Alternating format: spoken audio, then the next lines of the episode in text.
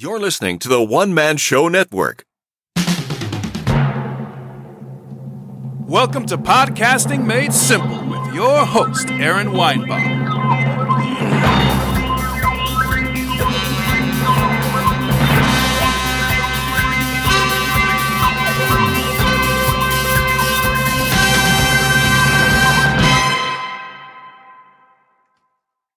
Hey everyone, welcome to the Podcasting Made Simple podcast.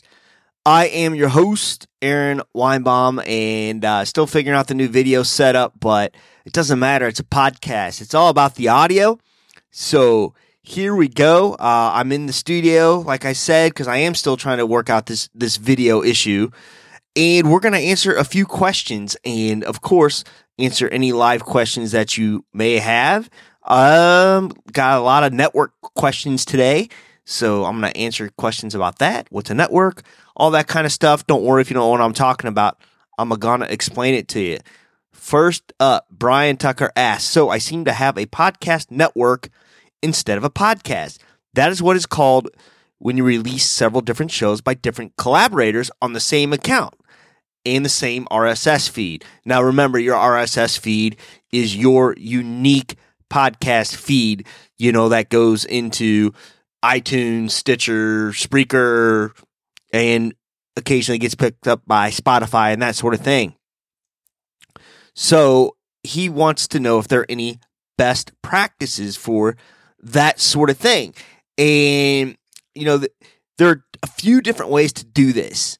Some hosts like Spreaker and Blubrry let you host multiple shows on their platforms. Doing it that way gives you different RSS feeds. So let's say you got a group of guys and it's it's your network per se, but there's different podcasts and they got their own feeds and this and that.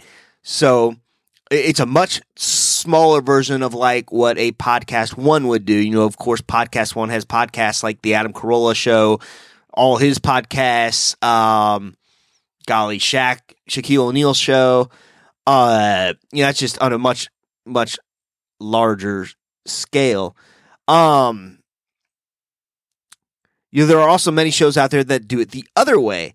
So they will do the network name, but different podcast hosts, like, uh, or even the same host, you know, like Vinnie Tortorich, he'll do, eh, you can look him up, Fitness Confidential. He'll do one day, he'll do a Monday show, and then do a Saturday show where he interviews a guest. He'll do a Friday show where he interviews a doctor, you know, that kind of, that kind of stuff. Um, somebody I know personally, or at least in the uh, podcast space, is my friend Kyle Steele has a podcast called Loudmouth MMA Network. And he calls it that because he puts out a lot of other MMA content with different hosts several days a week. Um, it's usually the same day, the same show. You know, it's very, very consistent. He does a good job. Uh, my friend Blake, who I will be with consulting with later this week. What's up, Blake? Loaded Joe's MMA. He basically does that, but he does the same RSS feed, but two totally different podcasts, one on MMA and the other one on dating. Now that for me is confusing, you know, because you're not sure if you're going to get the MMA or the dating or whatnot. And that's probably what we're going to talk about this week. and uh, so if you do do like a network that is the same RSS feed, I suggest the subject matter be the same, like, you know, if you do an MMA network, do all MMA shows. If you do a basket weaving network, do basket weaving shows. You know, you can have different hosts coming on different days of the week. Make sure it's the same days and make sure it is consistent. Johnny Blake says, Hey, so I updated my podcast to a server online and to try to get it on Spotify, but it says RSS doesn't look right. So he typed it in SimplePie and it, and it read and worked just fine. Looking for suggestions. You know, I've had that same thing happen to me with Spotify as well. There are two things. Um, first step is always customer support. You want to do the customer support with your with your host first, and usually um, they could hopefully steer you in the right direction. But sometimes they have like a, a direct method of going to Spotify to where you don't have to go to Spotify and put in your feed. It's confusing, I know. Or contact Spotify. You know, they're actually pretty good at getting back to you. I think his host was iVoox. I've never heard of it. I V O O X. So, you know, try those routes first. Um, the host should be the one that gets back to you quicker. A separate question from Johnny Blake. He says, Do you guys have any tips on how to grow a community for a podcast in a small, medium town.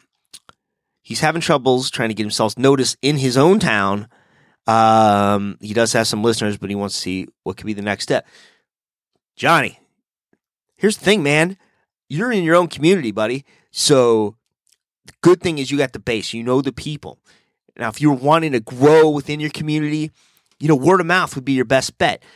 You know, you're, you're you said you have listeners already. You know, have them tell their listeners. You know, maybe offer a contest. You know, a T-shirt, a mug, or something with your logo on it.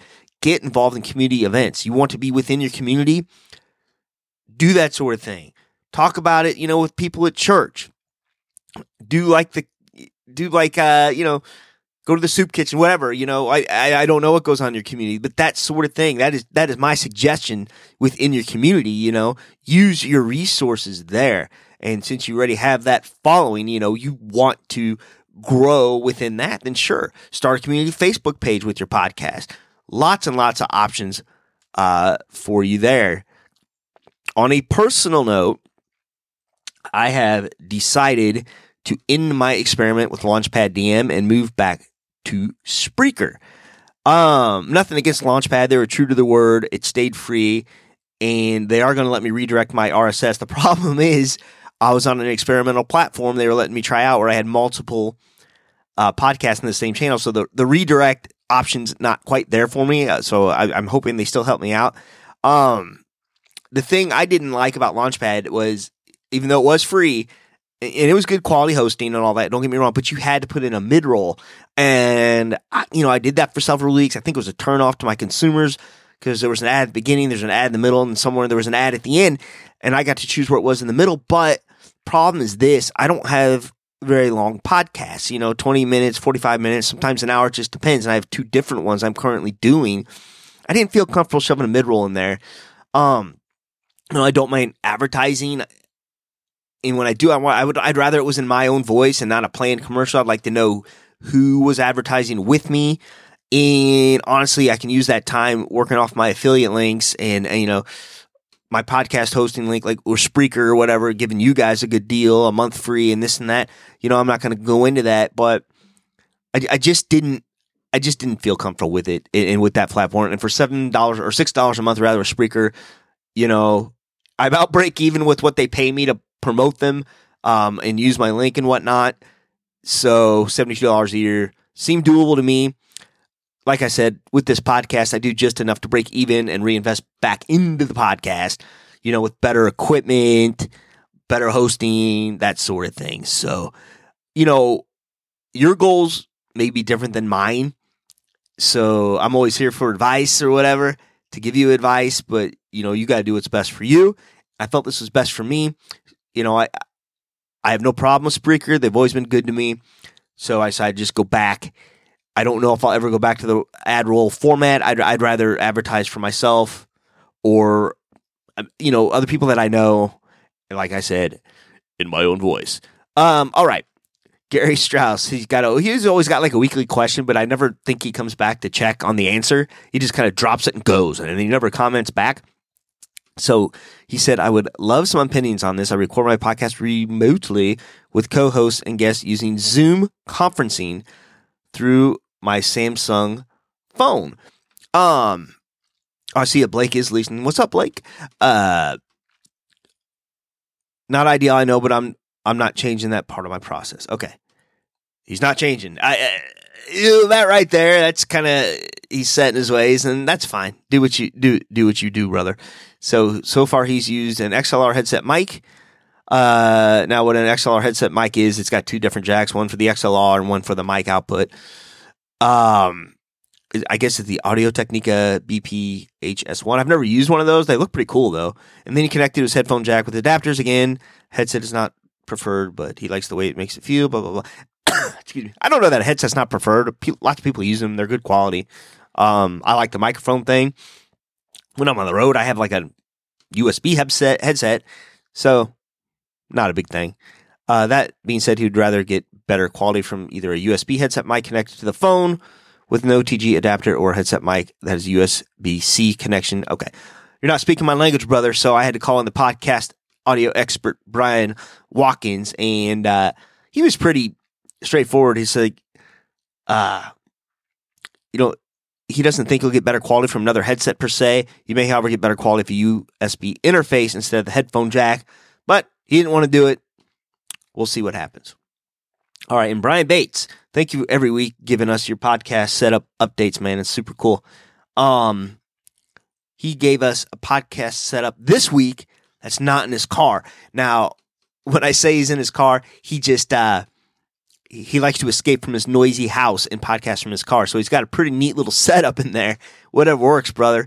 Uh, but this week he actually got to go in the house and he always takes good pictures, and I appreciate that. You know, visual is always great for the guys on on, on or the guys and gals rather in the podcasting made simple Facebook group. So his setup goes with the ATR twenty one hundred. Love that mic. So I'll have that mic. I, I travel with that mic. The Zoom H6 recorder.